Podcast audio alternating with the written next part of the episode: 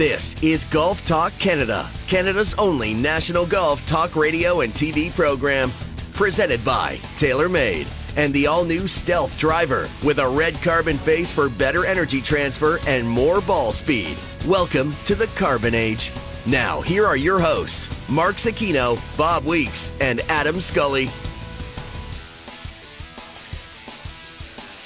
Hey, good Talk Canada, Zecchino and Scully with you today. Weeksy, not with us. Weeksy on his way home from Florida. I am on location still in Casa de Campo. That's because we have a big announcement coming this Wednesday on Golf Talk Canada television, which involves Casa de Campo and our friends at TaylorMade. And Adam, another big win for the Stealth. I know we're going to get into Scotty Scheffler uh, now number one in the world. We're going to get into that today as he wins the Dell Match Play. Lots to jump into, but uh, but another win for the Carbon Age. Did you get a win for the Carbon Age uh, down at uh, your member guest?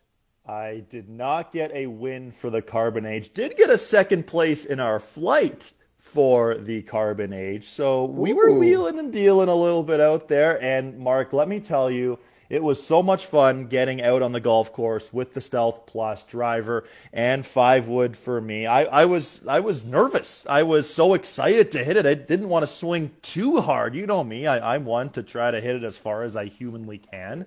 And uh, in Florida uh, on day one, it was around 90 degrees. It was windy. It was fun, and we we hit some big numbers. I'll, I'll put it that way. How'd you play overall the for a couple days? Did you how'd you how'd you roll it? Were you rolling it okay? Yeah, you know my golf game's a mess, Adam. By the way, absolute disaster. Yeah, you know, it's it's hard. It was a hard uh, tournament to walk into because I was playing with, uh, not to make any excuses, but I'm making an excuse. It was fun to play in, in a tournament where you know guys had been down in, in the winter uh, in Florida all throughout the winter, I should say, playing golf every day. They're warmed up, they're grooved, their short games are good. Whereas I've been to the TrackMan simulator at Bayview three times and trying to rip it as far as I humanly can. So I got more into it. My field got more into it. I putted very well on the last day. The greens, I would say they were around 12, maybe 13 or so at Palmyra down in Florida. They, they were moving. There were some pretty spicy pin locations too, and, and you know about a three club wind. You know Florida, but I will say with the stealth I love the way off the tee you can flight it. I, you know me, I'm a high ball guy. You're a high ball guy as well off the tee. You can mm-hmm. shape it both ways. I love how I can flight it a little bit better into the wind. And, you know, of note, there were a couple of holes where the first couple days I was just trying to grip it and rip it and you know, 360 yard par four. I, I rolled up into a greenside bunker, which was uh, which was a fun little thing to do uh, on a par five, 530 yards. I had driver eight iron in, in there. Made birdie, made the birdie too. Didn't make bogey that time, so that's good as well. But no, it's, it was fun to get down south and play golf in Florida. And who knows? It here in the GTA, it's a little chilly out there today, but hopefully, just under a month, we're playing golf here. Mark, who knows? I got word, Adam, that we got snow yesterday. There was snow. My dad sent me some photos from home, and he's like, "There's snow on the ground." I'm like, "Okay." I, I thought this was over, but I hear it might be 12 degrees on Thursday, so we might be turning a quarter. And of course, you know what next week is. Next week we got Masters. So this week we've got the Valero Texas Open. We have a major on the LPGA Tour. We're going to chat a little bit about both during today's show, and then of course next week is Augusta. And when Augusta arrives, you know Canadians start going, okay, my club's opening, my course is opening. We're around the corner when Augusta gets there. So we got a busy show. We're going to hear from uh, Robert Bertel and Jason Kajczak from uh, Casa de Campo, where I am here. There's amazing uh, playing some golf this week, if you want to call it that. Struggling, I think is probably the better term. I've been struggling on the golf course. Golf game has been a mess, but I absolutely just love it here. It's fantastic, and they're always they're building uh, new smart uh, VIP suites. They are putting in a health and wellness center. Uh, they upgraded the driving range. The Latin Amateur, uh, which they recently winner of the Latin Amateur gets invited to Augusta, which again will happen this year for the Masters. But they're also building a secondary uh, driving range up at Dye Fore, which is the other golf course up the hill, which is going to be a world class facility as well. So if you're in for world class golf, this is a great spot. Adam spoke to Xander Schauffele uh, a few months back, uh, and we've yet to run that interview. We're going to run it this uh, today and again this week on TV. So we're going to hear Adam's interview with Xander Schauffele, who Adam, and weird. Xander's gotten off to a bit of a sluggish start this year, hasn't he? And we all had high expectations for him.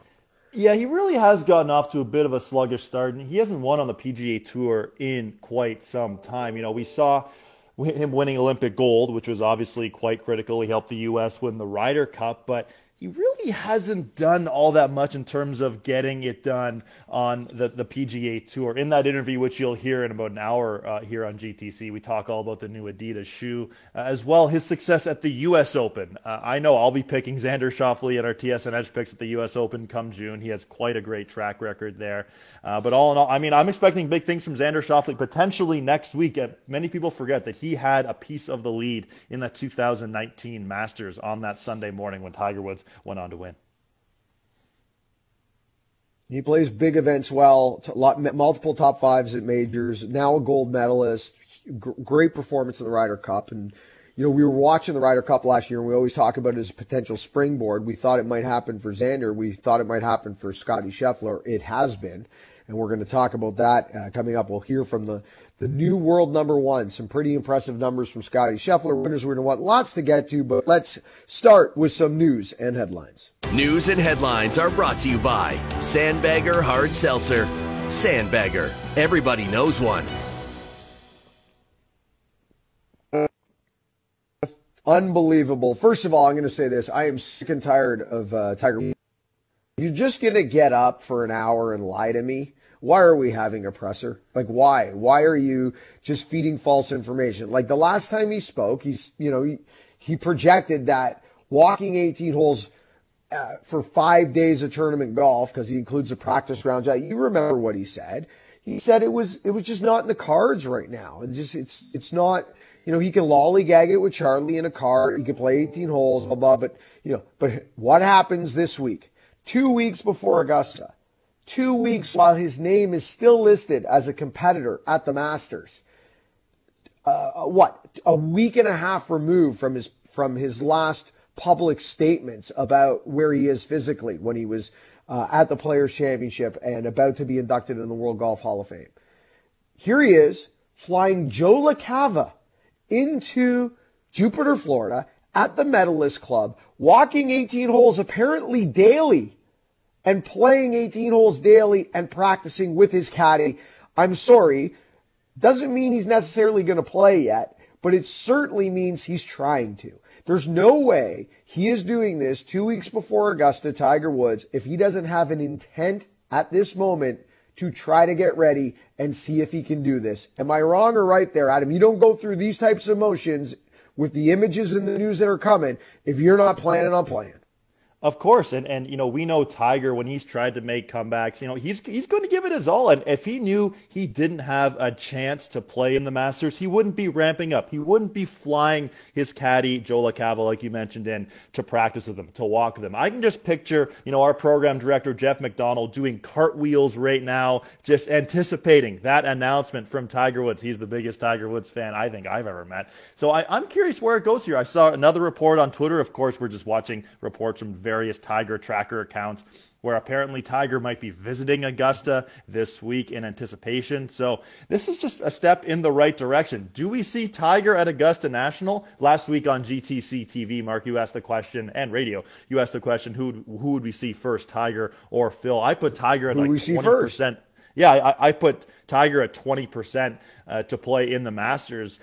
I, I'm still, I'm not quite at 50% yet. And you know me, I'm, like I mentioned last week on our show, I'm the et- eternal Tiger optimist. I'm always the one who says, yeah, he'll play on one leg. He'll chip it around for four days and try to make a cut and get in the mix somehow, some way. I'm maybe at 35, 40% now, but until we see a post from him, maybe at Augusta, maybe hitting a driver on the 10th hole or a sweeping three wood around the 13th hole I, I don't really know where to go from here. This is progression though for Tiger Woods, and who knows? Maybe on Friday afternoon we'll get an announcement on, on that that sort of thing.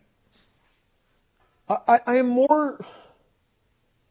I, am I'm, I'm confused, Adam, as to okay, what so what's the advantage of sending out like the false information? I called it li- being lied to, but essentially, yes, He, he essentially lied to the golf world. That was it to take heat and the spotlight off of himself. Just say nothing. Just say, listen, I don't know where I'm at. I don't know if I can play.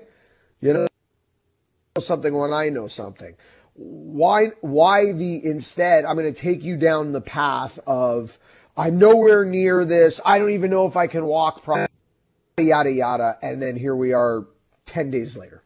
Yeah, it, it is confusing, and he sort of did that, I would say, at the Genesis when he was in the booth with uh, with Jim Nantz and Nick Faldo, where he really shut down Jim Nantz, saying, you know, hang on there, Turbo. You know, I, I'm I, I can't walk very well. I'm not ramping up mm-hmm. drivers at all at this point. point, and now here we are. You know what? Six weeks later, seven weeks later from that, and and people are speculating, and you know there's that social media video of Tiger with that purple shirt on at the medalist. So I still say it's less than 50%, but I've been wrong before on Tiger Woods. I'd love to see him play in the tournament. Our, our show would be totally different if he's in the field next week. And, and Mark, uh, can you imagine two weeks from today when we're Golf Talk Canada radio on television? If he somehow gets in the mix, if he somehow if he somehow wins the green jacket, you know, in his first start since nearly losing his right leg, we like I, I can't even imagine what that show would look like. Well, it's curious, and it, it, it got me thinking. You know, I love my questions. Like I, I asked you and Bob last week, who do we see first, Tiger or Phil? Because these things got my mind going, and now something else got my mind going as well.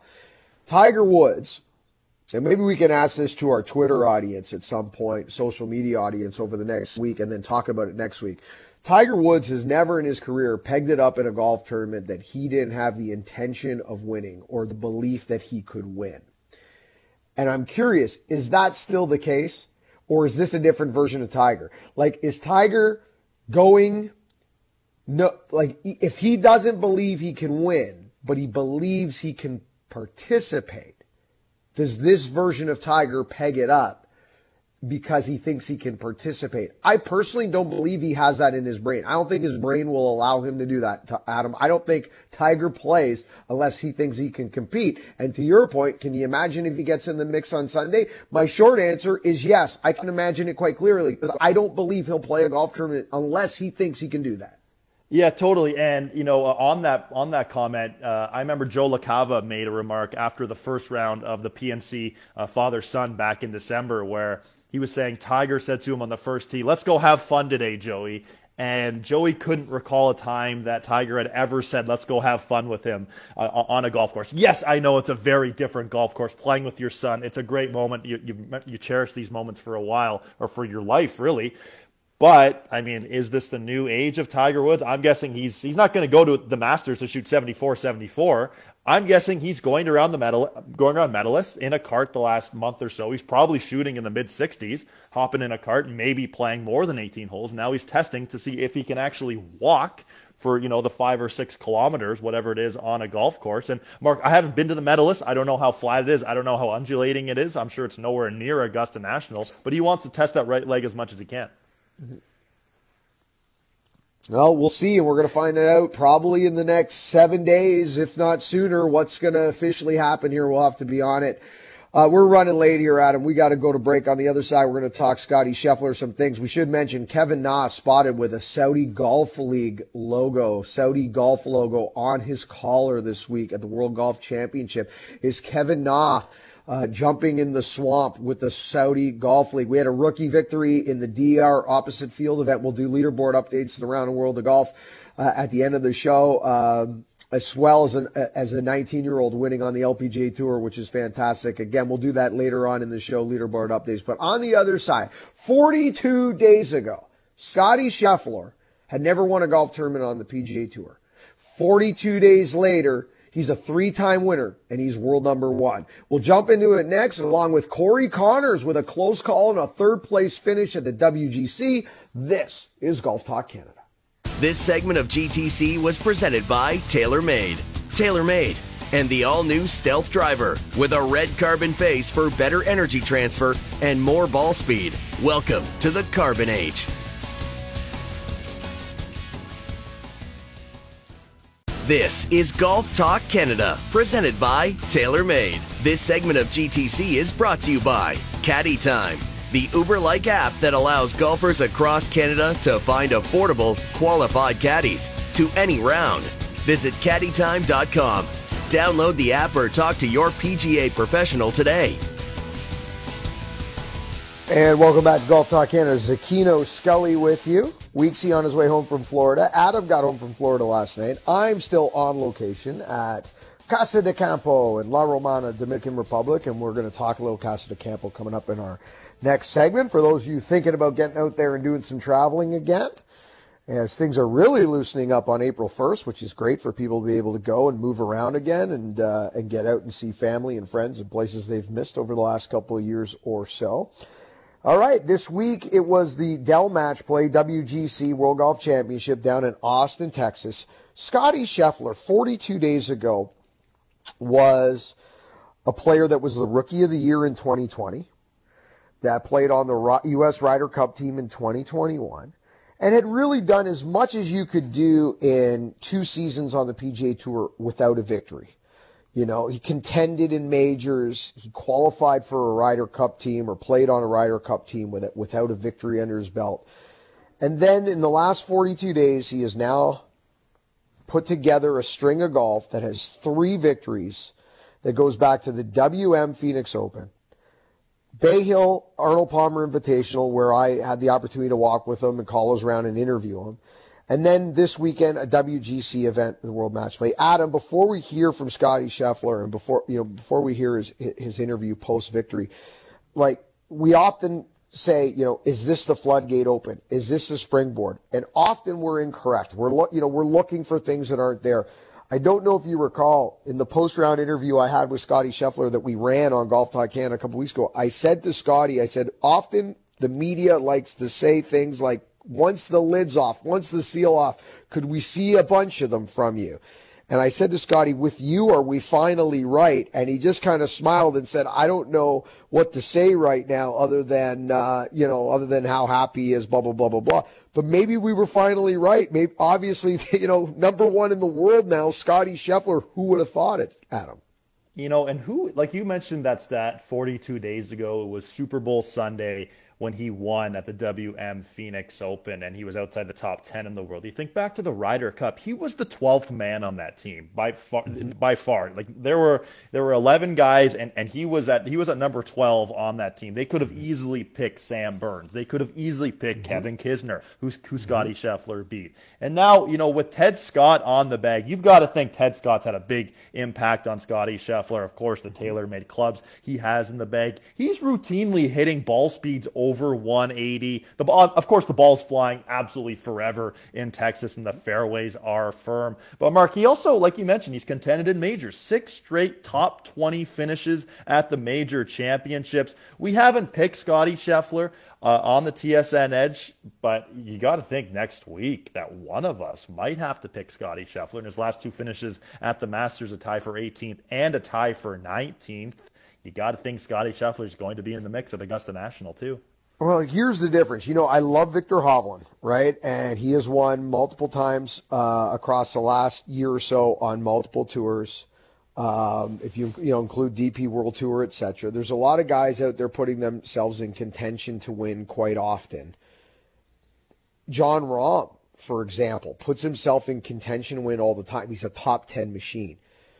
But you could you could quite easily point to Jon Rahm and say he should win more. He doesn't close as often as he should if you're going to be a real world number one. Right now, I know it is just a short sample in time, Adam. We're talking about a 42 day period, so we can't get too crazy ahead of ourselves. But right now, Scotty Scheffler is taking advantage of every opportunity he has to close the deal and get in the winner circle. He does. He doesn't let wins slip away and turn into T6s the way a lot of the other best players right now in the world are doing so. He is adding up the W's, and that's how you vault in 42 days to world number one. It's not by T6, right? It's not by fourth. It's by grabbing wins. Okay, uh, we need to talk Corey Conners, but before we do, let's hear now from the new world number one and the world match play champion, Scotty Scheffler. Definitely a lot of emotion coming off the green today. Um, it's been kind of a crazy past few months. Um, you know, I got my first win in Phoenix, and, and I guess this is my third now, and uh, golly, what a long week. Um, I really don't know how to describe the emotion. You know, I've, I've thought about winning this tournament, and uh, you know, ever since last year, it left you know kind of a poor taste in my mouth. You know, getting so close and ultimately coming up short. So it uh, it feels really good to to finish the job this time around. Uh, he finished the job. He heard it there. I don't uh, coming close, leaving a bad taste in your mouth. He gets it done, and that's a great a great segue, Adam, because Corey Conners coming close again, playing well again. Uh, maybe in a way, right now, Corey's the opposite of what we were talking about just moments ago with with Scotty being able to close the deal, close the deal. Corey Conners keeps putting himself in really good positions on really big stages. Major championships last year. Here we are at the World Match Play still waiting for that second win, but obviously playing well as we head into a stretch now here where he's a former champion at the Valero Texas Open, which is this week's stop. Contended at Augusta last year. We'll go to Augusta next week. Where are you on Corey on this finish?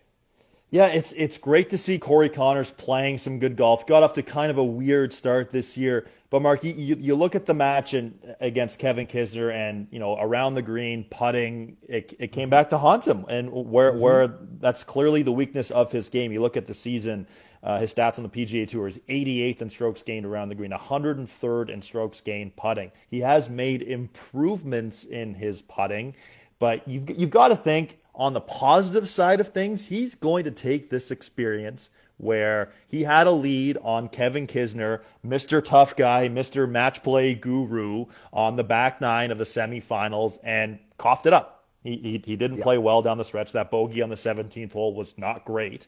But he's going to take these experiences. He's going to take that first round lead at the PGA Championship last May. He's going to take back to back top tens at Augusta National and roll with it. I don't know about this week at the Valero Texas Open. I'm guessing he might be a little out of gas after playing so many, you know, seven full rounds of golf in five days. Maybe not seven full because he only played two holes against Paul Casey. Uh, right. But, but I mean, you've got to think that hopefully takes today off. Hopefully has a little bit left in the tank. Has a good finish this week at the Valero Texas Open, and then heading into next week at Augusta National.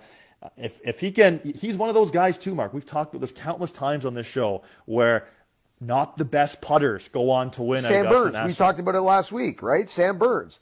It, yeah. There's a handful of guys on the PG Tour that are exceptional world class ball strikers, where if they just putt better than average, they're going to have a chance to win. You could put Corey in that category. Totally. And you, look at last year's Masters leaderboard Hideki Matsuyama, Will Zalatoris. You think of past Masters champions Adam Scott, Sergio Garcia, guys who Justin Rose has done well there many times. Yeah. Who Bubba Watson, greatest, not a great Bubba Watson. Yeah, who, who aren't the greatest putters in the world, but they get no. it online. And and who knows? I, I, I like Corey as well heading into the Masters as well. Just hopefully he can shore up that around the green and putting stats just a little bit more.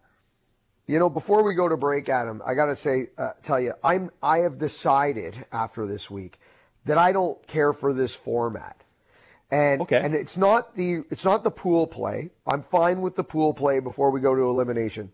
I find this golf tournament exhausting and and too big.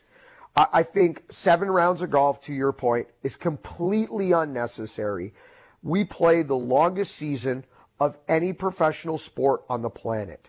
Okay, we don't go away. We go away for a few weeks in December so people can spend time with their families over the holidays.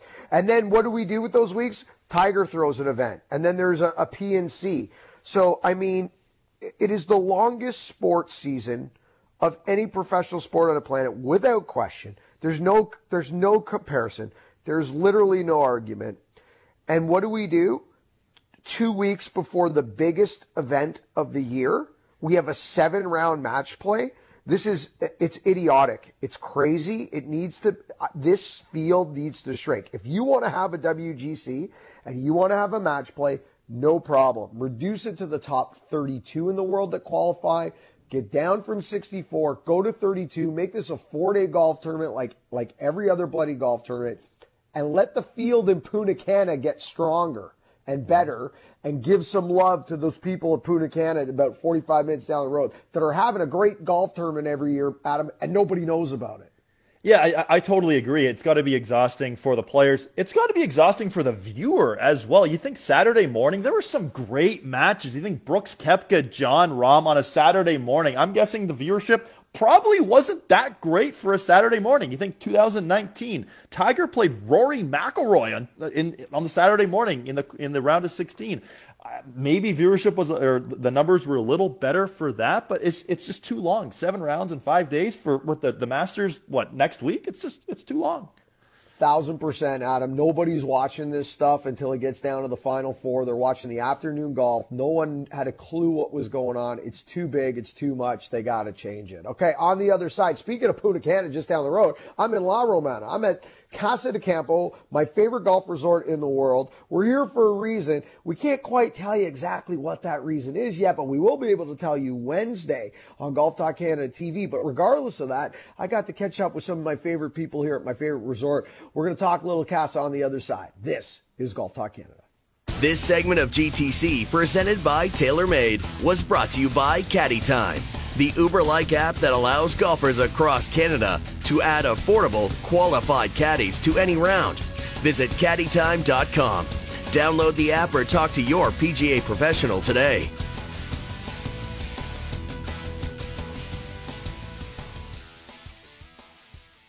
This is Golf Talk Canada, presented by TaylorMade. This segment of GTC is brought to you by WeatherTech Canada Canada's leader in automotive accessories.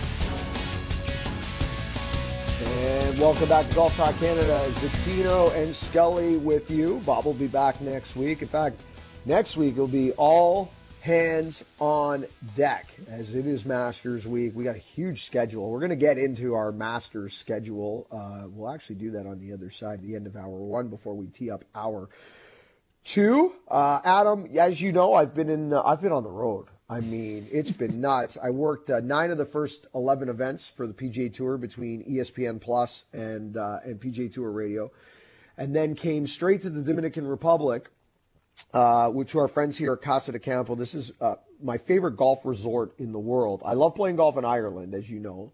That's probably my favorite country to go play golf. But for a resort, like one-stop shopping, this is this is my favorite golf resort in the world. You've got three amazing golf courses here, all Pete Dye golf courses. The weather's perfect. The food is fantastic.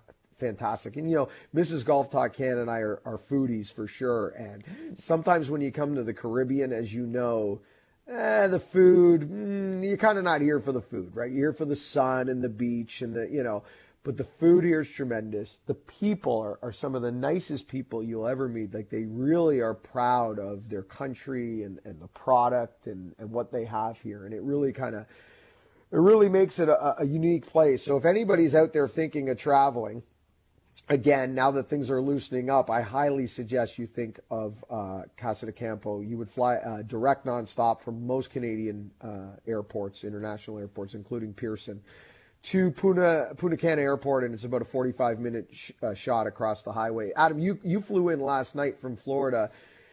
did you have one of my Pearson Airport experiences? Uh, Mrs. Golf Talk Canada, I, they lost our luggage on a direct flight from uh, from Hawaii. It was quite unique. Uh, how, how did yours go last night?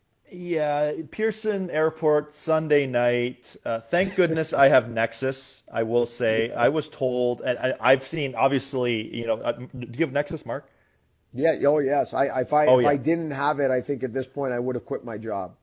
Yeah. Well, I, I haven't seen a Nexus line that unorganized and that big ever at, at Pearson. The, the place was rammed. From what people were saying, apparently there was a huge lineup upstairs before actually getting into the main customs line downstairs. So it, it was uh, it was a bit of a gong show at, at, Pearson Airport. But hey, April first, things are loosening up a little bit. I'm not sure how much things are going to change because you could still uh, get the the testing randomly done. Um, I think after you land. So uh, you know, traveling's been interesting uh, in COVID for sure. Yeah, I think after April 1st, I think a lot of people, Adam, are just intimidated of getting tests. Where do I get tests? How do I download my results? Things yeah. like that. After April 1st, I think a lot of that goes away and they're seeing a huge increase in bookings all over the place, and the airlines are getting prepared, and hopefully Pearson gets prepared again now that everybody else is prepared. Because if they act like they're surprised, it's unbelievable, right? It's like, don't act like it's a shock now. You've got plenty of notice, and I know getting good people to go back to work sometimes has been a challenge during the end of, as we're coming out of this pandemic. So, uh, let's hope they get their act uh, in in order. So, Uh, down here at Casa de Campo, you want to talk about getting your act in order. This place is always tickety boo. I mean, Caribbean golf and the conditions are amazing.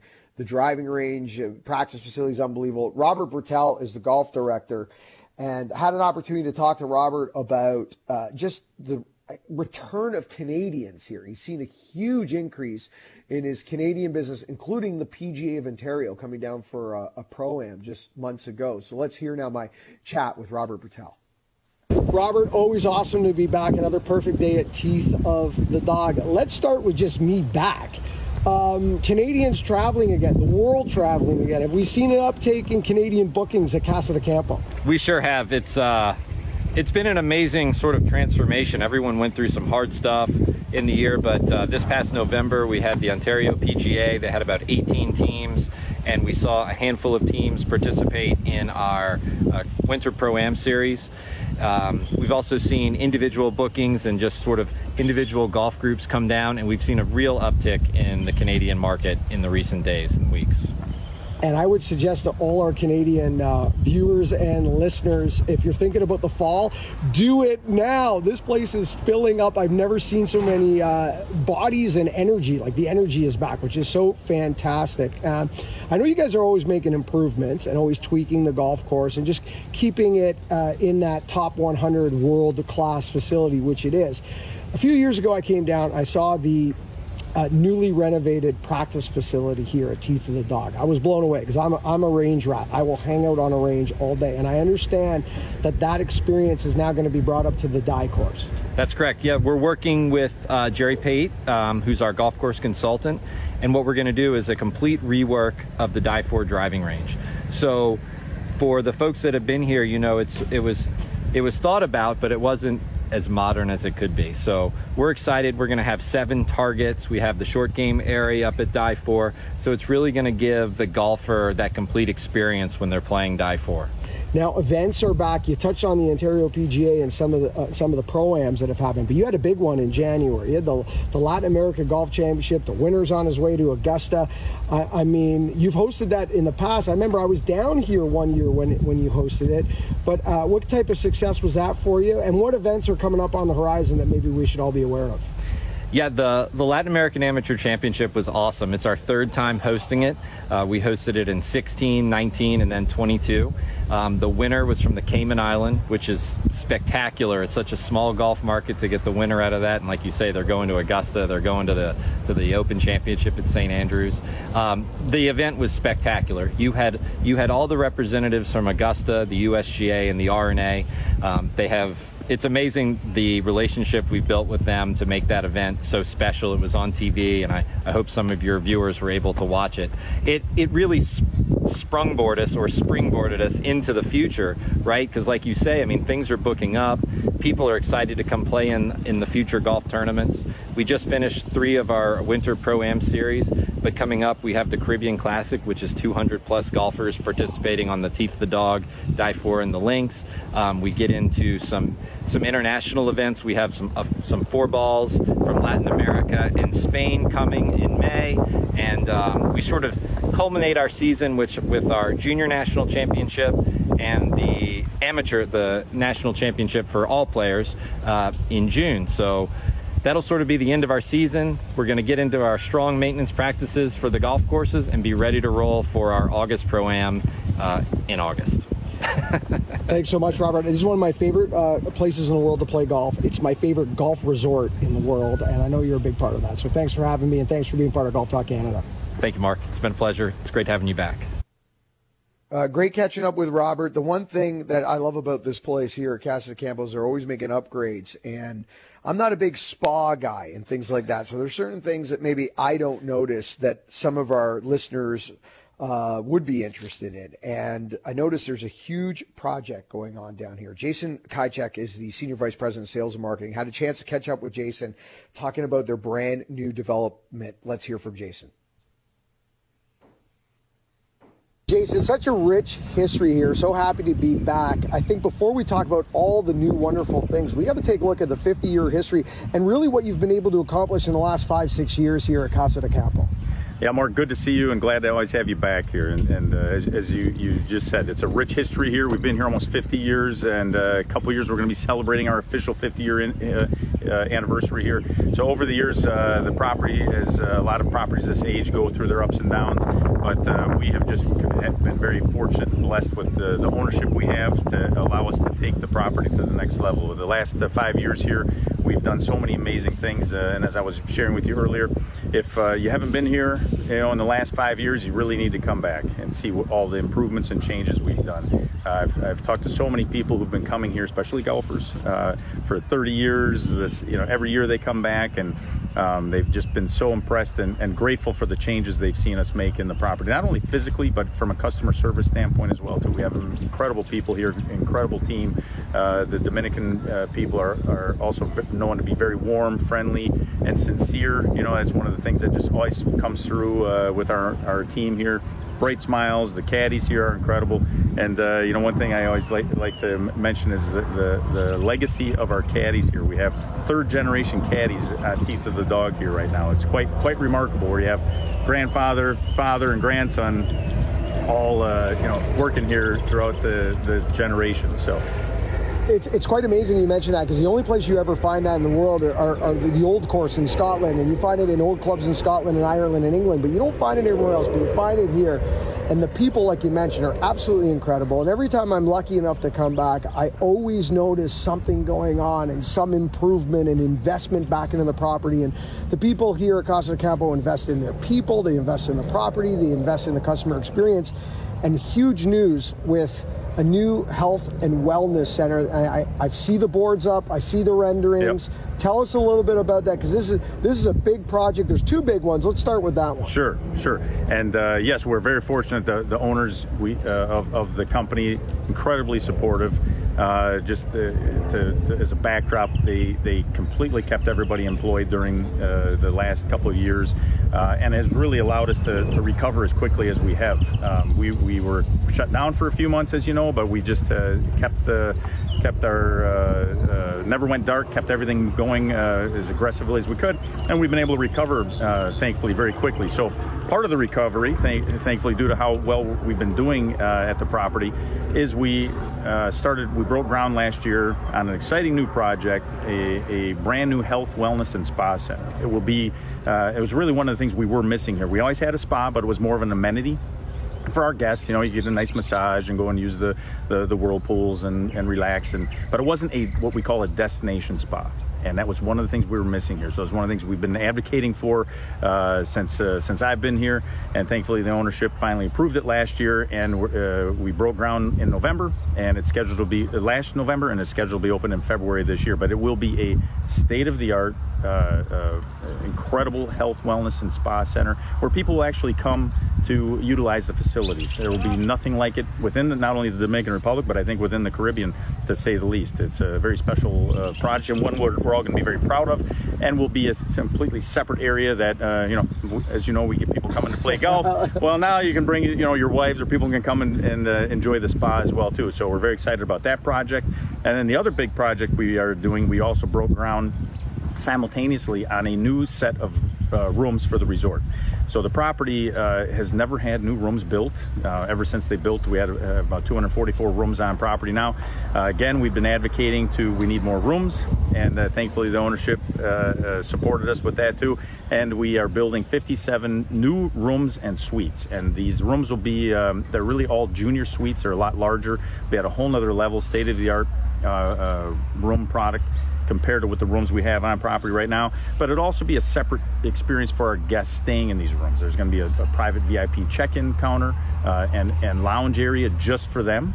And we're going to have some new exciting suites, uh, including a presidential suite finally, which we've never really had. You know, most hotels always have a presidential suite. We've had suites, but not one we could always term a presidential suite. So now we're going to have, you know, a huge presidential suite on property as well too, which will be part of the new rooms. And, and those are slated to be open in November this year.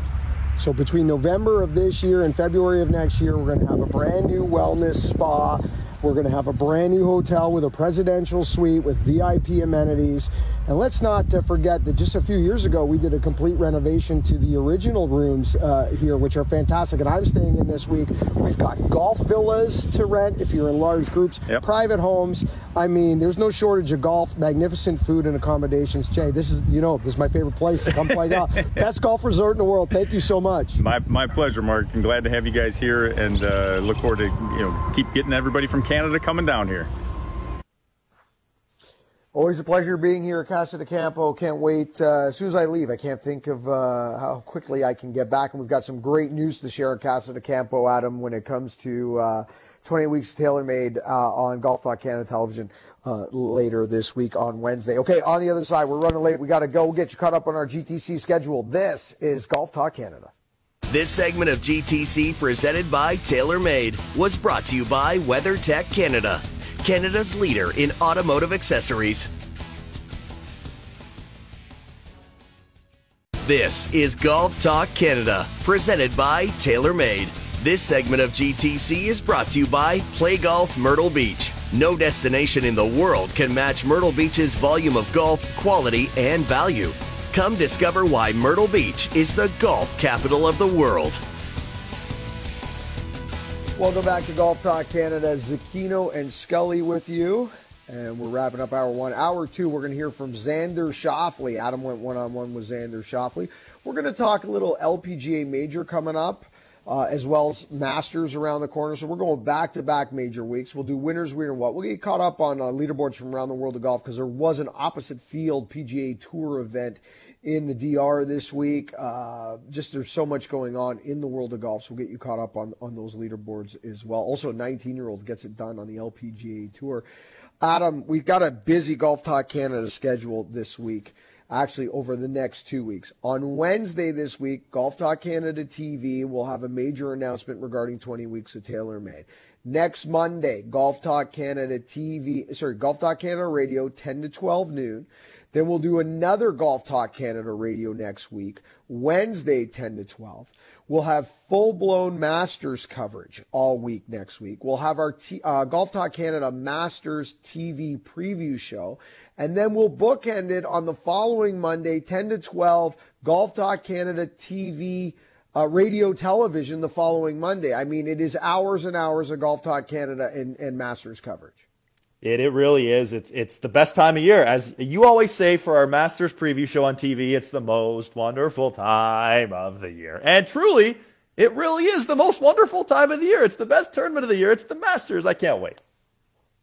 Yeah, I can't wait either. Looking forward to it. Um, listen, it's going to be tons. We're going to have the announcements too on TSN and CTV Masters coverage as well as we fine tune that uh, calendar. Just waiting to get some green lights on a few things here or there. So we'll have that update for you and uh, lots to get to next week. Right now, Adam. Well, actually, you know what? Let, let's save this. Let's save this. Oh, okay. Because I don't Okay. want to do Masters picks. I certainly don't want to do Masters picks because we will save that for Bob. We'll save that for our preview show. But I guess my question to you right now is where you were three weeks ago on Masters picks. Because I've had I have this little file in my phone that I have had oh boy, I've had this. I'm trying to get a date on when I wrote this. I wrote this down February 20th. And I wrote down who, you know, we usually do an American, a Euro, mm-hmm. a past champion, an international, and a wild card. And I wrote it down. This is this is February 17th. I wrote down names on that thing, and I also wrote down a few dark horses. And I, I haven't really looked at it since. And I'm looking at it right now, and I'm going, okay, I don't know. Maybe I don't know. Maybe a couple of these have changed. What is? You don't have to give me names, but in the last 30 days, or call it five weeks or so, have you completely switched gears on how you feel about Augusta? Because my favorite has not done much, and I'm still got to go with them. I've been calling Morikawa for six months, just like I did with Rahm for the U.S. Open, and I got lucky. Rahm actually pulled it out. I'm still calling Morikawa. I'm not leaving it. Where are you on this? I was just going to ask you about Morikawa because he has been MIA in his last couple starts. He made the round of 16 and then lost seven and six to Abraham Ancer. Something is not something is going on to Collin Morikawa's game. I don't. I still don't mind him next week at Augusta National. I have my favorite. I'm not going to tell you who my favorite is. I've had my favorite for, for about six weeks. He's had a new caddy this year. I think he's going to make a big difference. I, I have. I do have a, a value pick.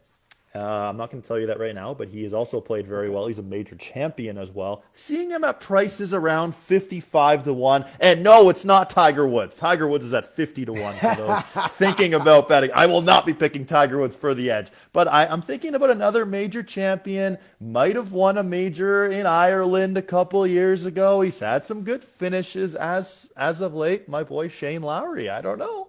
I don't know. All right, but your favorite is still your favorite from six weeks ago. With that, you're not you don't have to tell me, but it's still that you're still on the same guy. Still on the All same right, guy from 6 we'll weeks ago, and you'll, and you'll see next see. week. Mm-hmm. All right. Hour two, we're gonna do. Uh, we're gonna hear from Xander Schauffele and Adam Scully. We'll do winners, weird and what. We'll talk a little LPGA, get you caught up on leaderboards. More golf talk Canada coming up next on the other side. This is GTC. This segment of GTC, presented by TaylorMade, was brought to you by Play Golf Myrtle Beach. No destination in the world can match Myrtle Beach's volume of golf, quality, and value. Come discover why Myrtle Beach is the golf capital of the world. Thank you for listening to Hour 1 of GTC. Don't forget to follow us on Twitter and Instagram at Golf Talk Canada. For show archives, podcasts, and all things GTC, visit golftalkcanada.com. And don't miss Golf Talk Canada Television weekly on the TSN Television Network.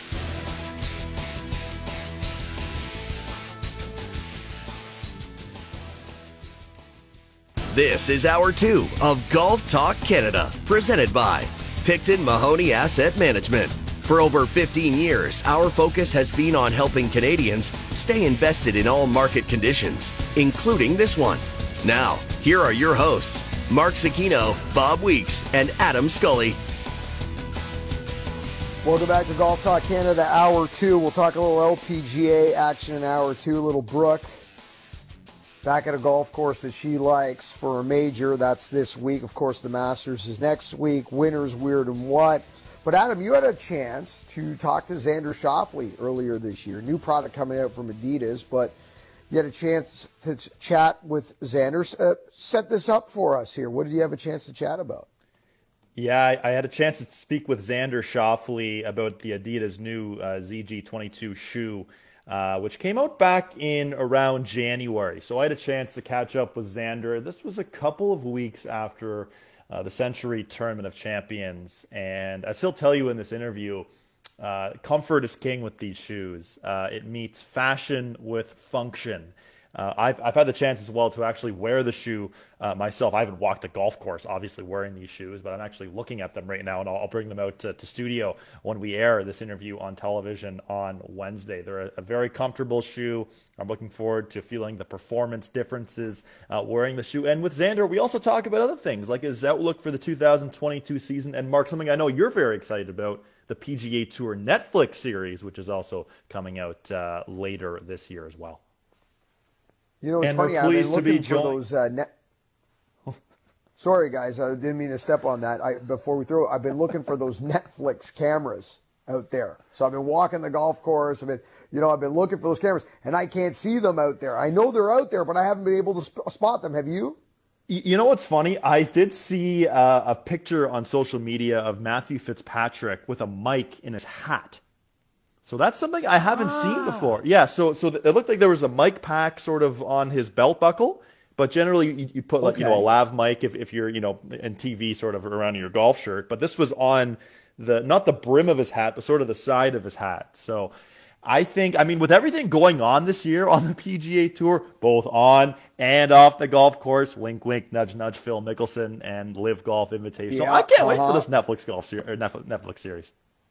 Well, we will see. We'll have to wait and we'll uh, keep our eye open. Okay, sorry. Now let us hear with Adam one on one, Xander Schauffele.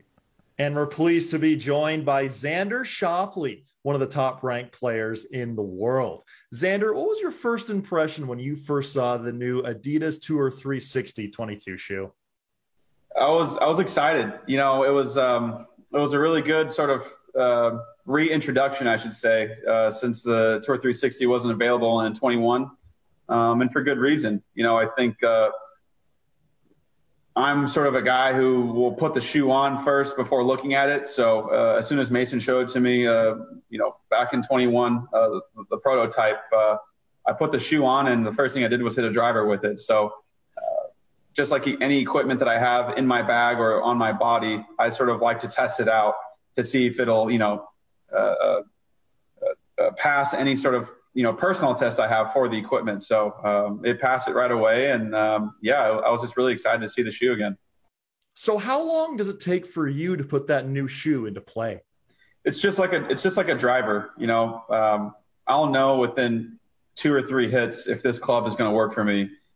Once I put the shoe on, I can walk you know a few steps in it, but most part, uh, it's more about swinging you know, I'll, of course I'll, you know, test it out walking nine holes or something like that. But for me, it's more about swinging on certain slopes and uh, on certain grass and certain conditions. Um, and once, you know, I'm able to do those things, I can tell really quickly if the shoe will go into play. So, uh, I tested it out. It was sort of a dewy morning here in uh, California when I tested it. Very slip, uh, slip prone, I would call it, environment. And so I took a driver out, swung in it, felt very stable through the heel, um, when I walked in it, there was a lot of good bend in the forefoot, and the mid mid midsole of the shoe was very stable as well, which is sort of what you need in the golf shoe. So um, it was sort of, I guess, love at first sight again, and I was happy to be back in the 360. Okay, so hitting shots with these shoes on is obviously a very important part of your job, but so is walking. Fill our audience in on how comfortable these shoes really are. Well, I walked. Uh, um, if you haven't been out to Kapalua in Maui, it's probably the the most difficult walk we have on the PGA Tour. So, I had a brand new pair that I didn't even break in um, sent to me at Kapalua, and I wore them on Monday, and I competed in them, and I wore the same pair the entire week. Um, it was the new release, that sort of digital camel looking uh, release of the shoe that was wrapped, and um, it was uh, it was super easy. I had no you know pain in my feet. Uh, I walked up and down massive hills. I uh, had to walk up side hills, down side slopes. Um, and that to me is the ultimate test. Obviously, I knew the shoe was going to perform prior to that, but uh, it really, that is really the hardest walk for us on tour. And um, it was, it was a very comfortable walk for me. That's awesome to hear. Now, you've been a part of Team Adidas for quite some time now. What's your favorite part of being with Adidas? I think, I mean, being an ambassador for Adidas, it's just, they're just such a complete brand in my mind. And they're always, uh, you know, pushing uh, towards performance and innovation. And they're, they're never really, know, I guess, happy with where they're at. And so there's always new product, always new ideas. Um, it's really cool for me to be an ambassador personally. I've always worn Adidas my whole life. And so now for me to have some input into some of the materials that I wear and sort of how the shoe is made or, how you know shirts can stretch while I'm swinging. Um, it's a very you know I guess selfish insight into why I like the brand so much, but it is a really cool you know brand to be a part of. That's great. I'm also a member of Team Adidas Xander, and I love the way I feel on the golf course too. Now we're recording this in early 2022. As you look ahead to this season, what are some of your goals? Yeah, uh, a lot of goals that I wasn't able to sort of uh, notch up. I, I, do have some repeat goals. I mean, I, winning a major championship or multiple, um, a players championship. I haven't won in, you know, besides the Olympics, I haven't won sort of a, a tournament or a big tournament in quite some time. So, uh, I've been working pretty hard and, and going to keep my head down and try and let my clubs talk and sort of get back to sort of my uh, happy-go-lucky attitude that I had uh, my rookie year. I want to ask you about the U.S. Open in particular. Five appearances, five finishes inside the top 10. What is it about that tournament that you just love so much? Just the test. You know, I think the USGA, some call it unfair, but they set up a course that everyone has to play. It's a very difficult course. You have to be in control of your golf ball and in control of your mind, I guess, for, you know, 72 hours or sorry, longer than that, um, uh, 96 hours. It's a, it's a, it's a big, big test, um, on a big golf course that's set up very difficultly. So I always feel that I enjoy the challenge a lot, and my team really enjoys preparing for it, and um, it's something we look forward to every year. Xander, you mentioned the Olympics a little earlier. Looking back, How special was it to win Olympic gold? Yeah, very special. You know, representing my country. Um, but personally, again, selfishly, just really big for my family. Uh, my dad's history with Olympics, so uh, very cool and just really exciting for me to deliver that. A great moment for sure. Now, before we let you go, want to ask you about the PGA Tour Netflix series coming together, Xander. How excited are you to be a part of that? Yeah, I think it's just a really cool insight for of sort of for um, even non-golfers, I guess, to sort of see what we do uh, day to day and, and, sort of how we compete and the things that you don't really know about golf. Uh, when you watch coverage, you sort of just see the top players doing certain things and playing really well, but you don't really get to see everything that goes into it and sort of the teams behind the scene. So I think uh, you know this Netflix show will give a good insight into sort of how we tick and how we operate. Well, Xander, thanks for your time today and all the best in 2022. Thank you very much.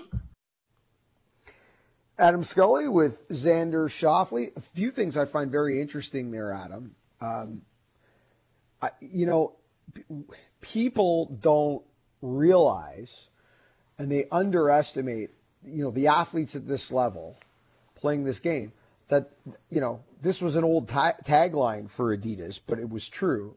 It's equipment for your feet, and these guys want to know how these shoes react at the speeds they swing the golf club now. I mean, they're not. This is not you know guys lollygagging it out there. This at the speed they're swinging the clubs, and more importantly, the way they use the ground in their golf swing.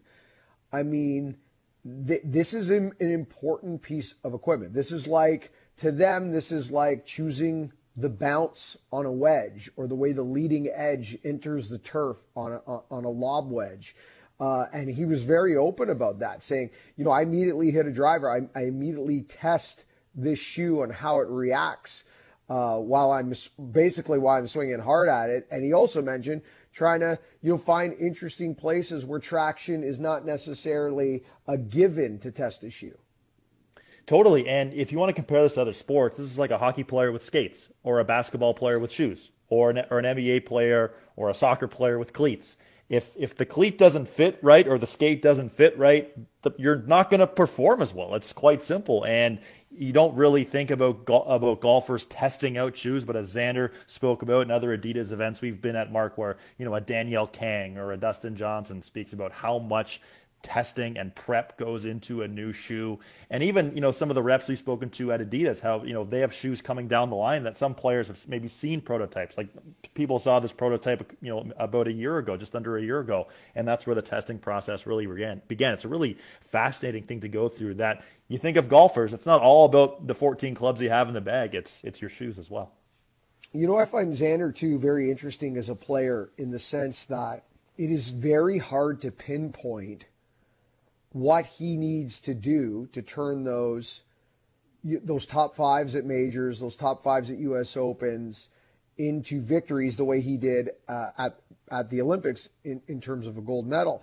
And what I mean by that is, well, if you look at his results this year, he's only missed one cut. He missed the cut at the Players Championship, but the rest of his year is, you know, it's very consistent. Bunch of top 20s, some top 10s. He's got the T3 at the Waste Management.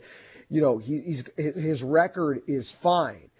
Uh, and then you look at the performance, kind of very sim- uh, similar to our conversation we had off, off the top of today's show. When you talk about Corey Conners, you go, well, this is quite clear. If, if he improves his strokes gained around the green and he improves his putting, he's w- going to win a golf tournament. You look at Sam Burns, it's quite clear. Sam Burns just needs to make a few more putts over four days. He's going to win a golf tournament. He does. Now, everybody can always make a few more putts. That's a given. So, you know, I'm not, not trying to be cliche about it, but the stats clearly indicate that when you're breaking down the, the analytics of a Sam Burns. When you break down the analytics to a Xander Schauffele, it could be a frustrating experience for Xander and his team because what I mean by that, he's, you know, he's eighth, 18th in strokes gained total. He does everything well. Where's the room for improvement? Could you improve a little bit here or there? Yeah. And it's got, I got to think, Adam, on Sunday coming down the stretch, is it just the six inches between the ears? perhaps your most important piece of equipment you have, your mental game, right? You even think back to the Olympic Games. Remember, he had that big lead in the final round, makes a double bogey on that par 5 14th hole at the Olympic Games, and Matsuyama mm-hmm. almost came back to win. You think Rory Sabbatini posted that, you know, unlikely 61 for that silver medal, but, or sorry, bronze medal, I should say. But, um, yeah, for Schauffele, it's, it's about it's about capitalizing. It's about it's about finding the moment and and you know take you know taking what you've learned in past major championships. You think back to last year at the Masters. You think to that 16th hole where we saw a two shot swing on the 15th hole with Matsuyama and Schauffele, and he's just a couple shots off the lead. What does he do? He says he flushes an iron, it goes short. He makes a triple bogey on the 16th hole. We've seen him make so many mistakes down the stretch, or maybe not make the putts that he needs. You think to the U.S. Open, where he decided to tinker with an armbar putter two weeks before playing the U.S. Open at his home course, which obviously he didn't win. He played very well, top 10 finish, but didn't play so well. So you think he'll he'll learn from these experiences and apply them going forward? You've got to think he'll be in the mix of the major championships this year, uh, and and hopefully get that that uh, elusive first major. You know, it's interesting too. Uh, blanket stats can be misleading as well. Like we're looking at Xander Schauffele's numbers here, and we're looking at them across a season, across four rounds of golf. And then you get deep into the weeds on some of these numbers. And you break into what's a guy, how's a guy putt on Sunday versus putting on a Friday? How do they putt when they have a chance to win versus when they're putting not necessarily yet in the heat of the battle? Are they afraid of the one coming the back? And you look at a guy like Cameron Smith, who on a Sunday is putting like it's a Tuesday practice round. You know, the way he puts when he has a chance to win, he just fills it in the bathtub. The ball goes in with authority. And then you wonder, you start looking in the weeds on scoring averages on Fridays versus Sunday, putting Friday versus Sunday, etc. And a lot of things become a little bit more clear. Before we go to break, Adam, it doesn't worry you, worry you at all about Xander right now? Because I know you were high on him coming into this season. And you're kind of in the same spot with Xander the way I am with Morikawa in the sense that although it's been okay, he hasn't really shown you much. It's been okay. There's not flags on the play. No one's suggesting that. But you, there's certainly no momentum. You could say that equally of both of them. Does that bother you at all right now as we're two weeks out of, the, of Augusta? I don't think it bothers me. You mentioned off the top the one cut he missed, and that was at the Players Championship, and that was when he was on the wrong side of the draw when when they teed off mm-hmm. in that Saturday mm-hmm. morning, and and they were playing in you know 40 kilometer an hour yep. winds, if not more, and it was basically impossible to hold many greens. So I'm not too worried about Xander Schauffele. I am curious what'll happen. You know, let's say he has the 54 hole lead at the Masters. Let's say he has a 54 hole lead at a major championship this year. How will he react? Will he take it and you know go on and shoot a three under par 69 or whatever and go on to win by a couple shots, or does he fall back into the pack? I, I I'm I'm so curious about Xander Schauffele because he came on to the tour so quickly and made noise back in 2016 and he hasn't had that major championship yet, but has always, you know, been around the top 10 in the world. So I, I, am expecting big things out of Xander Schauffele, but we'll see. Hopefully his final round performances improve just a little bit. Well, we're only a week out to the first men's major of the year, but it is the first women's major of the year this week, starting Thursday, Rancho Mirage, the Chevron Championship. And for all of you scratching your head right now, it's the Dinah Shore. Just like it's the Bob Hope when we go to the Palm Springs Desert for the men's tour, or the women's tour, it's the Dinah Shore. The old ANA, now the Chevron Championship, and Brooks got a good history there. We'll talk a little LPGA on the other side. This is Golf Talk Canada. This segment of GTC was presented by Picton Mahoney Asset Management. For over 15 years, our focus has been on helping Canadians stay invested in all market conditions, including this one.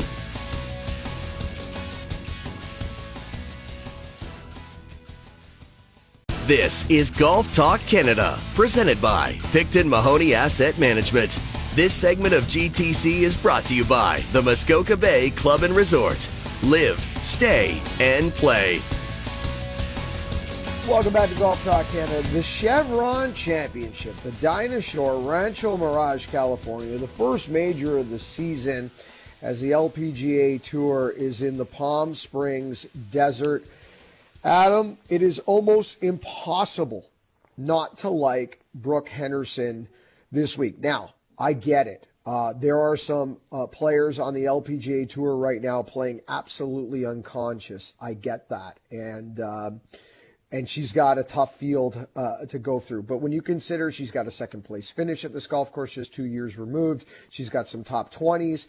Uh, the numbers this year are crazy for her. Highest finish on the LPGA Tour is a tie for 11th. She's only sh- shot one round of golf over par this year on the LPGA Tour. One round over par. I mean, at some point, the dam's got to give. No, it's got to break. And the second major of her career, it, you you have to think is around the corner. Why not here? Uh, you know, you, you mentioned, you know, that the second place finish losing in a playoff in 2020, a host of other great finishes at this golf course in her career. But looking at this season, you've mentioned how she's played very well, been very consistent. The one stat that I look at and that we've spoken about countless times on this show putting average, 20th in putting average this year. Uh, putting mainly with the flagstick in, as Bob has you know mentioned how she doesn't have very good eyes, so likes to have the flagstick in a lot of the time anyway. But for Brooke Henderson, she's always one of the great ball strikers on the LPGA tour, and you know she's third in the race. Uh, to the CME Globe so far. She's third in the official money, ninth in driving distance, ninth in greens regulation. Another stat here, Mark third in putts per greens in regulation, second in scoring average. I haven't seen the the betting lines for this tournament yet, but you'd have to think, aside from Jin Young Ko, who's on another planet right now in terms of consistency and play, with wins in six of her last eleven starts, Brooke Henderson is a very strong. I wouldn't call her value play this week, but she is has is a very strong candidate to pick up her second career major championship. Yeah, I was going to say, with the exception of Jin Young Ko, who is putting up Tiger like numbers. And yes. if you look at the Rolex World Rankings, I mean, no one's even within sniffing distance of her. There's her, then there's Nelly Korda, and then it falls off to Lydia Ko. And the gap between Ko and Korda and then Korda and, and Ko is dramatic. Like these positions are not changing anytime soon for Jin Young Ko as the best player in the female game. So w- let's just park that. But there are some uh, great players right now on the LPGA Tour that are kind of hot coming in outside of Ko. Uh, Nanna Koerstz Madsen almost won back to back events uh, on the LPGA Tour. Um, she lost just this week to um, the 19 year old, the Thitikul. Uh, and, and so there are players playing well at this time. So it's not like Brooke has a walk, you know. But I mean, totally. after Jin Young Ko, you would have to think that Brooke is near or at the top of the list then when talking favorites uh, from from a betting standpoint. The one thing that does concern me a little bit, Adam, that we haven't talked about much, and Bob hinted about it last week on Golf Talk Canada. This is the first time with the driver, right? This is the first time in her professional career she will not have a 48 inch driver in play that she chokes down and plays 46 inches. She will actually have a 46 inch driver in the bag, the new legal limit. How that will affect her, we don't know. Will she be using that driver as a 46? Or will she now be choking down on a 46? Is she using a counterbalance shaft to give the illusion or the sensation of potentially playing with a longer shaft? Has she been practicing and going trial and error with her equipment manufacturer, uh, which for drivers is Ping? Of course, she's part of Team TaylorMade when it comes to golf ball. All these questions, I've got so many questions. I assume she's been go- working through this, Adam, in preparation from it for it, but you don't know until you get into the heat of battle what that means. And we, and we don't know. But I think we'll find out quite clear, quite soon. No, on the Thursday when we see some driving numbers. Yeah, totally. And this is something where, you know, she has choked down on a longer driver her entire life. That was the way she was brought mm-hmm. up. So you would have to think she's been practicing with a 46 inch driver. I, I, like you. I'm curious if she if she holds the driver at the end of the club or if she chokes down to make it you know 45, 44 and a half sort of thing in terms of length uh, of the driver shaft. Uh, but for Brooke Henderson, the, the consistency has been king uh, so far this season for Brooke. She's played a lot of great golf. I'm looking forward to seeing what she does. Also looking to, looking forward to seeing Maude-Aimee LeBlanc. I mean, she she retired from professional golf. She has two top eight finishes in three starts this year as well. It's been a great return to form uh, for Maude-Aimee after stepping away from the game uh, for a period of time. But uh, it's it's major season. So what more could you ask for? Yeah, she had a great finish this week on the LPGA Tour. We'll get you caught up on her finish when we do leaderboard updates uh, at the end of today's show. Uh, so we will get you caught up on that. On the other side, we will do three dub winners, weird, and what. This is Golf Talk Canada. This segment of GTC, presented by Picton Mahoney Asset Management, was brought to you by the Muskoka Bay Club and Resort. Live, stay, and play.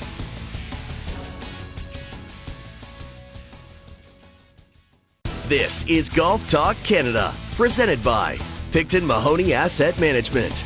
This segment of GTC is brought to you by Cadillac. Experience the iconic Cadillac sedans and SUVs in a personalized live video tour with all your questions answered in real time. Book your tour at Cadillac.live.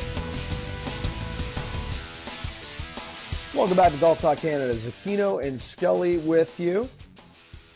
It is that time. Three dub, the good, the bad, the ugly, winners, weird, and what. And Adam, this week's Skulls, T is yours.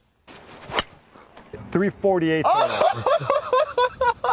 oh man, that is sweet. I almost forgot that was my three dub sting there for a second. The 348. now that Can't we wait have, get uh, the stealth have out in canceled action. Phil. What's that? Sorry. I said now yeah. that we've canceled Phil, we have Yes, to uh, we have the new sting. So Yes, exactly. Okay, my three dub this week. So my winner this week, and this is something that I mentioned before, but something that I really uh, I, I tell people to go out and, ta- and take a listen to this: the Chasing Majors podcast. Evin Priest, Steve Williams, where it's Steve Williams talking about the 13 major championships he was caddying for with uh, for Tiger Woods. And this, this past couple weeks, they've been more, uh, more not current, obviously, but 2005 uh, was one of the last ones released, where Steve really gives an in-depth listen, an in-depth detail about the chip on the 16th hole. Perhaps, Mark, the most one of the most famous shots in Masters history. Whenever we have Masters top tens on SportsCenter or Golf Talk Canada, that's always you know in the top three for sure. You think of back in the day, that was a perfect commercial spot for Nike right then and there. Just play that spot with the logo going into the hole that way. Uh, Steve Williams gave some great insight as well into the swing changes that Tiger Woods made with Hank Haney, how he went over three years without winning a major championship. Uh, from 2002 to 2005. So, uh, Mark, I'm not sure. Have you had a chance to listen to this podcast? I haven't listened. No, I have not heard it. Okay. Uh, I will check it out. Yeah. Um, I, I'm with you on that shot, Adam. Remember a couple weeks ago, I asked you if you could think of one shot for Tiger that you know, and that was the shot that you kind of went to that stands out in your mind. There's so many, so many, and uh, although what you just said there very much frustrates me because you know, I, I think if Tiger didn't get through, go through the obsession of changing his golf swing and had it just stayed the course with Butch, I mean, we'd be at 20, 21, 22 majors right now. I mean, giving up three years to get flat and stuck eventually with Hank Haney to eventually have to leave Hank Haney to go do something else because you were so flat and so stuck. It's so frustrating. But there's a th- when you're talking about gen- genius, Adam. There's a thin line between uh, crazy and genius, right? So Yeah, and you know, and, and Steve talks about how you know Tiger had you know, his obsession with the Navy SEALs, and perhaps he was getting quote unquote bored of winning, and you know he went to Hank Haney for the more laid off position, trying to avoid that big miss, which of course Hank Haney wrote a book about. So there's so much you could do about Tiger Woods and Steve Williams. I highly check out. Uh, I highly recommend checking out that podcast. Okay, my weird this week. Bryson DeChambeau. We haven't seen much of Bryson. He's been going through some injuries, and he's back in the WGC uh, match play. Didn't really play all that great, saying he's not quite at 100%, more like 90% at the most. But Bryson's pretty good on social media. Good might be a, a, a strong word, but he, he he goes out on his personal YouTube page and and, and he really gives an, in-depth look of what it, what it's like to live a life of Bry- uh, what it's like to live the life in a day of, of Bryson DeChambeau. And he actually uh, put out uh, a tour of his house, which was pretty cool. And, you know, you'd expect the, you know, he's got a gym and he's got a basketball court and he's got this great kitchen and he's got, I don't know, six or seven rooms for his buddies who, who film him doing these videos. But the weird thing about this, so he has a golf simulator and you think, okay, so he, he practices hitting these long drives in his golf simulator. His simulator at his home isn't big enough for drivers. How on earth You're Bryson DeChambeau. How on earth do you design a simulator in your multi million dollar home that doesn't have enough room to hit drivers? What? That is bizarre. That is beyond weird. It is bizarre, and it makes absolutely no sense at all. That's ridiculous. This is, that's all you do is hit driver as hard as you can. So you set up a practice facility at home that's completely useless to you. What are we doing here, Skulls? I don't know. I'm definitely going to show this on, on TV this week as well. Like I, I, was watching this. I don't know why I was watching Bryson DeChambeau uh, his YouTube channel, but it just happened to come up, and I watched this. It was like, are you kidding me? Like you are who you are, and you're trying to change the game, quote unquote, with the way you've rebuilt your body and this long drive stuff. But Bryson DeChambeau, weird. Uh, that's uh, that's for sure with with the the simulator not big enough for a driver. Okay, my what this week. What's going to happen with Kevin Kisner? Now, we know Kevin Kisner is this great match play guru, this tough guy, as the broadcast always says. But he's he's played well in the President's Cup before, but he's never been a Ryder Cupper. Now, Mark, he won the Wyndham Championship last year. Looked like he was going to be in position to play or qualify for the Ryder Cup, at least be a captain selection uh, from Steve Stricker. Didn't play well in the playoffs. Stricker said, I'm sorry, Kevin, not this year. Obviously, making the right decision with Scotty Scheffler. But Kevin, Kevin Kisner was on a podcast recently talking about the decision to not play or not be selected for the Ryder Cup. And there are some expletives here, so I won't say them, obviously. But he was asked about, you know, what are your thoughts about not being selected for the Ryder Cup? And he said, I'm quoting him here, I don't know. I don't give a bleep. It's too political for me. I don't really care, and I don't really get up get caught up in that bleep. Uh, I mean, but you think you think U.S. Kevin Kisner match play like he plays so well in these events. Is there something wrong in the locker room? Is it just an embarrassment of riches of having so many guys who are so good for not to not have him play in the Ryder Cup? You, you think? I mean, Presidents Cup this year, he he might be back on that team. What do you think? Well, well, let's wait and see because again, you know, I, I, hate to suggest this, but the guy that they the guy they took and passed him over for is now the number one player in the world. has won three times in 42 days. So, listen, you play match play well, which is great, and you're a good match play player, and you're a bulldog, and you don't give up, and you've got that Corey Pavin kind of mentality that that that we like to paint on you and slap on you, and and guess what? If you've got you know 10, 10 guys that are no brainers and you're really struggling on that 11th or that 12th and you're looking for somebody to give you a reason then great. Let's add let's add a, a kevin kisner because at least I, I, I give a guy i get a guy that adds me some fight. It's like hey you know, i'm really looking for that two-way center heading into the playoffs that can eat up some minutes on the fourth line and really check and do some really deep checking in the corners. All great you ain't leaving uh, Sidney Crosby off the team to add that guy, right? And yep. to a Ryder Cup posi- uh, standpoint or a President's Cup position, you ain't leaving Scotty Scheffler off the team. You ain't leaving Justin Thomas off the team. You ain't leaving anybody like that off the team to add a good two-way checking center. So if Kiz, who knows what he's talking about, but go win. Just win, baby, as Al Davis would say, because winning fixes a lot of things, Adam. And you would find yourself on those teams if maybe if you just won a little bit more. I, I thought we were going down the road there of hardcore Leafs talk, which I'm sure we could go on for hours about the Toronto Maple Leafs and everything that's wrong with the Toronto Maple Leafs. But we'll save that for Leafs lunch coming up in 20 minutes. Okay, Mark, with that being said, the, the tea is now yours. I'll answer the question. You want answers? I think I'm entitled. You want answers? I want the truth! You can't handle the truth!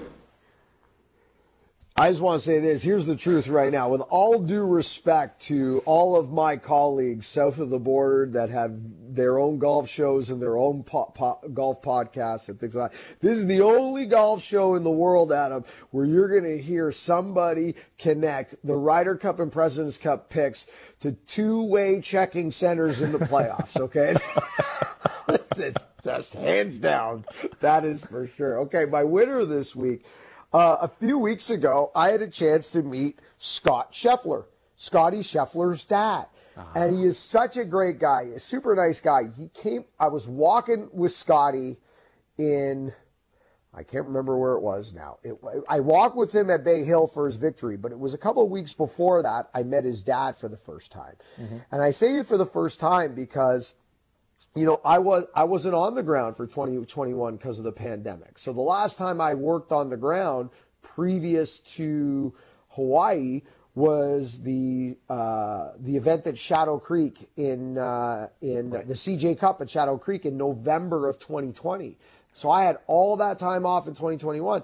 So Scott Scott Scheffler, Scotty Scheffler's dad, uh, came up to him, uh, came up to me on the road this year and went out of his way to introduce himself to me saying, "Hey, you know, we, my wife and I, we listen to you guys in the car all the time on your PGA Tour radio call because we can't always be in front of a TV, and we're always, you know, we can't always be with Scotty when he's on the road, and da da da da da. What a great job you guys do!" And he was very sincere. He was very sincere and went out of his way.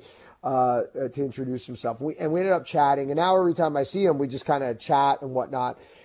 Wasn't there this week, obviously, when Scotty got the win, but a very cool moment on the 18th hole to give you a little bit of a window into Scotty and his family and what a great guy Scott Scheffler, Scotty's dad, is. Let's hear that uh, audio now from Scott Scheffler uh, embracing his son after his third win in 42 days now that he is world number one. You're pretty good golf, man. I love you, Scott. I'm more proud of who you are than your golf. You're a wonderful young man. Isn't, that great, Adam? He goes, uh, you know, I'm more proud of you. You're a wonderful guy. I think we might have lost Mark there for a second. I don't know. Uh, I think maybe an earbud went out there from our remote studio. Mark, do we? Uh, oh, we, we have you back now. Mark, are you there? Oh no, we, we, don't quite have we don't have Mark right now. Sorry, we're we're, do, we're currently on our remote setup here, and uh, we lost Mark there for a second. But I don't know about you guys, but was someone cutting onions there after that Scott Scheffler remark from about about his son? Mark, I, I think you're back now. Uh, Sorry, I mean, boys. Little... No, no, it, it's okay. it's, it's, it's the home studio. Sometimes things don't go to plan. But I was just saying, Mark, was was someone cutting onions there? What about um, you know Scott? This, I know I was cutting onions there. Yeah. it's very very like it's just so good. It's like. Um, it's just a little window into, I guess, the upbringing and how good that family is and what a good good guy is. Just so proud as just a dad. Never yeah. mind, hey, not about hey, you're number one in the world, not about you won another golf tournament. Very cool moment there on the 18th green. I thought that was uh, very cool, worth sharing. Mm-hmm. All right, on the DP World Tour, not sure if you saw this one, Adam. Matthew Jordan trying to get his first ever victory on the uh, DP World Tour, and it's just one of those things in golf that's just unlucky and unfair. He's got a two shot lead on the 10th hole, par five, and he hits his uh, second shot into the garbage, into the garbage, as they say, and they go uh, looking for it. The entire uh, team, his caddy, his playing opponent, uh, the spectators, they can't find the golf ball. He goes back to the original spot, hits it literally about 30 seconds after contact or actually it wasn't even, it was just before contact, but 30 seconds before contact, they found his golf ball. Oh. However, outside of the three minute window, so it doesn't matter if you find it, it was like at the three minute, 30 second mark. As far as the rules of golf go, it's a lost ball and he completely implodes from there. Goes on to just basically shoot a thousand. I think he ended up falling all the way down the board to six. Uh, Ewan Ferguson goes on to win uh, the tournament. It's his first win as well. So good on Ewan. Somebody's got to be there to, to catch somebody if they fall. But how much Adam 30 seconds makes in terms of a difference? Unbelievable.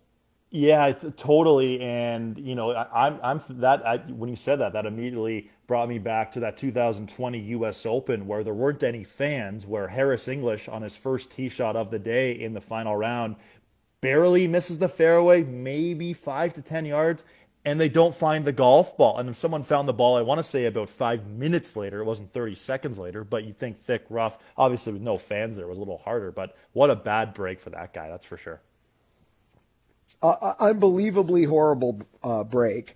Uh, and, uh, you know, you, you kind of figure, you know, it's so weird because we were just talking about the, you know, what about the, uh, the Netflix special yes. and all the cameras out there? How do you not find a golf ball in 2022? How do you not find a golf ball on any major professional tour anywhere at any given time. Like, what are the odds of, of ab- ab- absolutely not finding that ball? Just crazy. Okay, my what this week is what a life uh, by 81 year old Jane Joyce. I, I, was unfamiliar with who this woman was, and I caught this article uh, uh, uh earlier this week. Uh, excuse me, Joan Joyce. Uh, she just recently passed away, and and I'm like, why don't I know this name? Think about multiple player player sports. Like I'm thinking Bo Jackson right? Bo Jackson, Major League Baseball, amazing running back for the Oakland Raiders, or it might have been Los Angeles Raiders at the time that that that uh, that he played. Deion Sanders, you couldn't throw to his side of the field, right? Prime time, you couldn't throw to his side of the field. Also played Atlanta Braves. Listen to Joan Joyce and her accomplishments. She pitched 150 no hitters in amateur softball, like elite amateur softball, 150 no hitters and 50 perfect games. She was an eight time MVP and an 18 time All Star. Okay. She struck out Ted Williams in an exhibition. Okay. Unbelievable. Okay. She also then played on the LPGA Tour for 19 years. yes. Yes. Okay, and none of us have ever heard heard of her before. Okay, she was uh, she went into the um, uh, Florida uh, Atlantic University Hall of Fame. She played for 43. Uh, excuse me. She uh, earned one, her 1,000th career victory in softball. She's a Women's Sports Hall of Fame member in 1989, and she is a member. Get this, Adam. This is almost as many Hall of Fames as Bob. This is how impressive this woman's life is. She was in 20 different sports hall of fames by the end of her amateur sports sports career because she accomplished so much across so many different sports. That's almost as many as our own Bob Weeks. I think Bob's like 23 something like that. I'm not 100. Yeah, 20 might be 25. I'm trying to think back. I mean, he's, he's, in so many. He's in so many Hall of Fame. He's running Hall of Fame at some point too, right? That, that's got to be the next one on the on the docket for him. but I mean, it's unbelievable that I did not, I've never heard of this woman before until I stumbled across an article on her life and we just passed, passed, she just passed on this week. So unbelievable life, 81 years old and these stories that we, that are completely unknown and then to have a 19 year career on the uh, LPGA tour is pretty amazing. Now, something I wanted to share with you, Adam, before we go to break, because you brought up the Steve Williams podcast in yes, your sir. Winners Weird and What. I am uh, almost finished this book right here. I'm holding up the book on our Zoom call.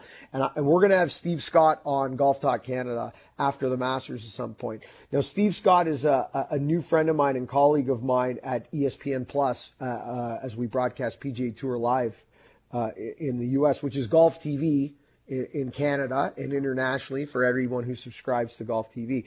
And of course, Steve Scott, famous for um, losing the uh, 1996 U.S. Amateur to Tiger Woods. He had a five up lead with 18 holes left. It's a 36 hole final, as you know.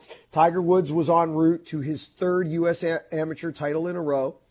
And that is on the heels of three U.S. juniors in a row. So it was six U.S. amateur titles in a row.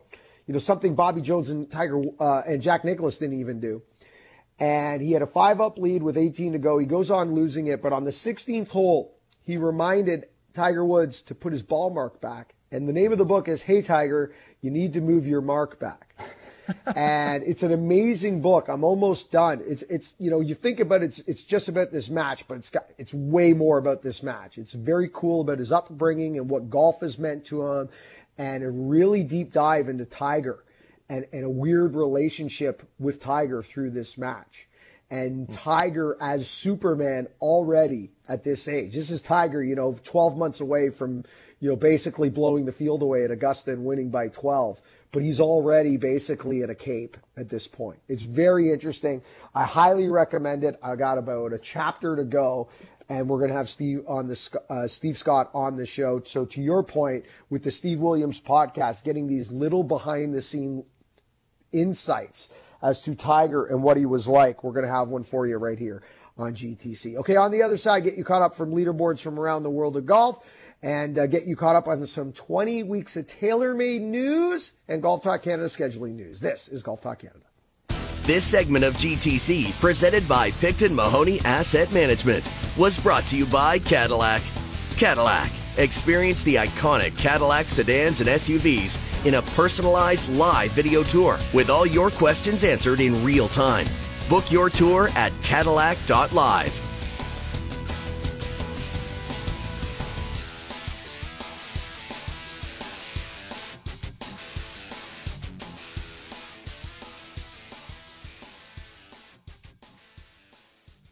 This is Golf Talk Canada, presented by Picton Mahoney Asset Management.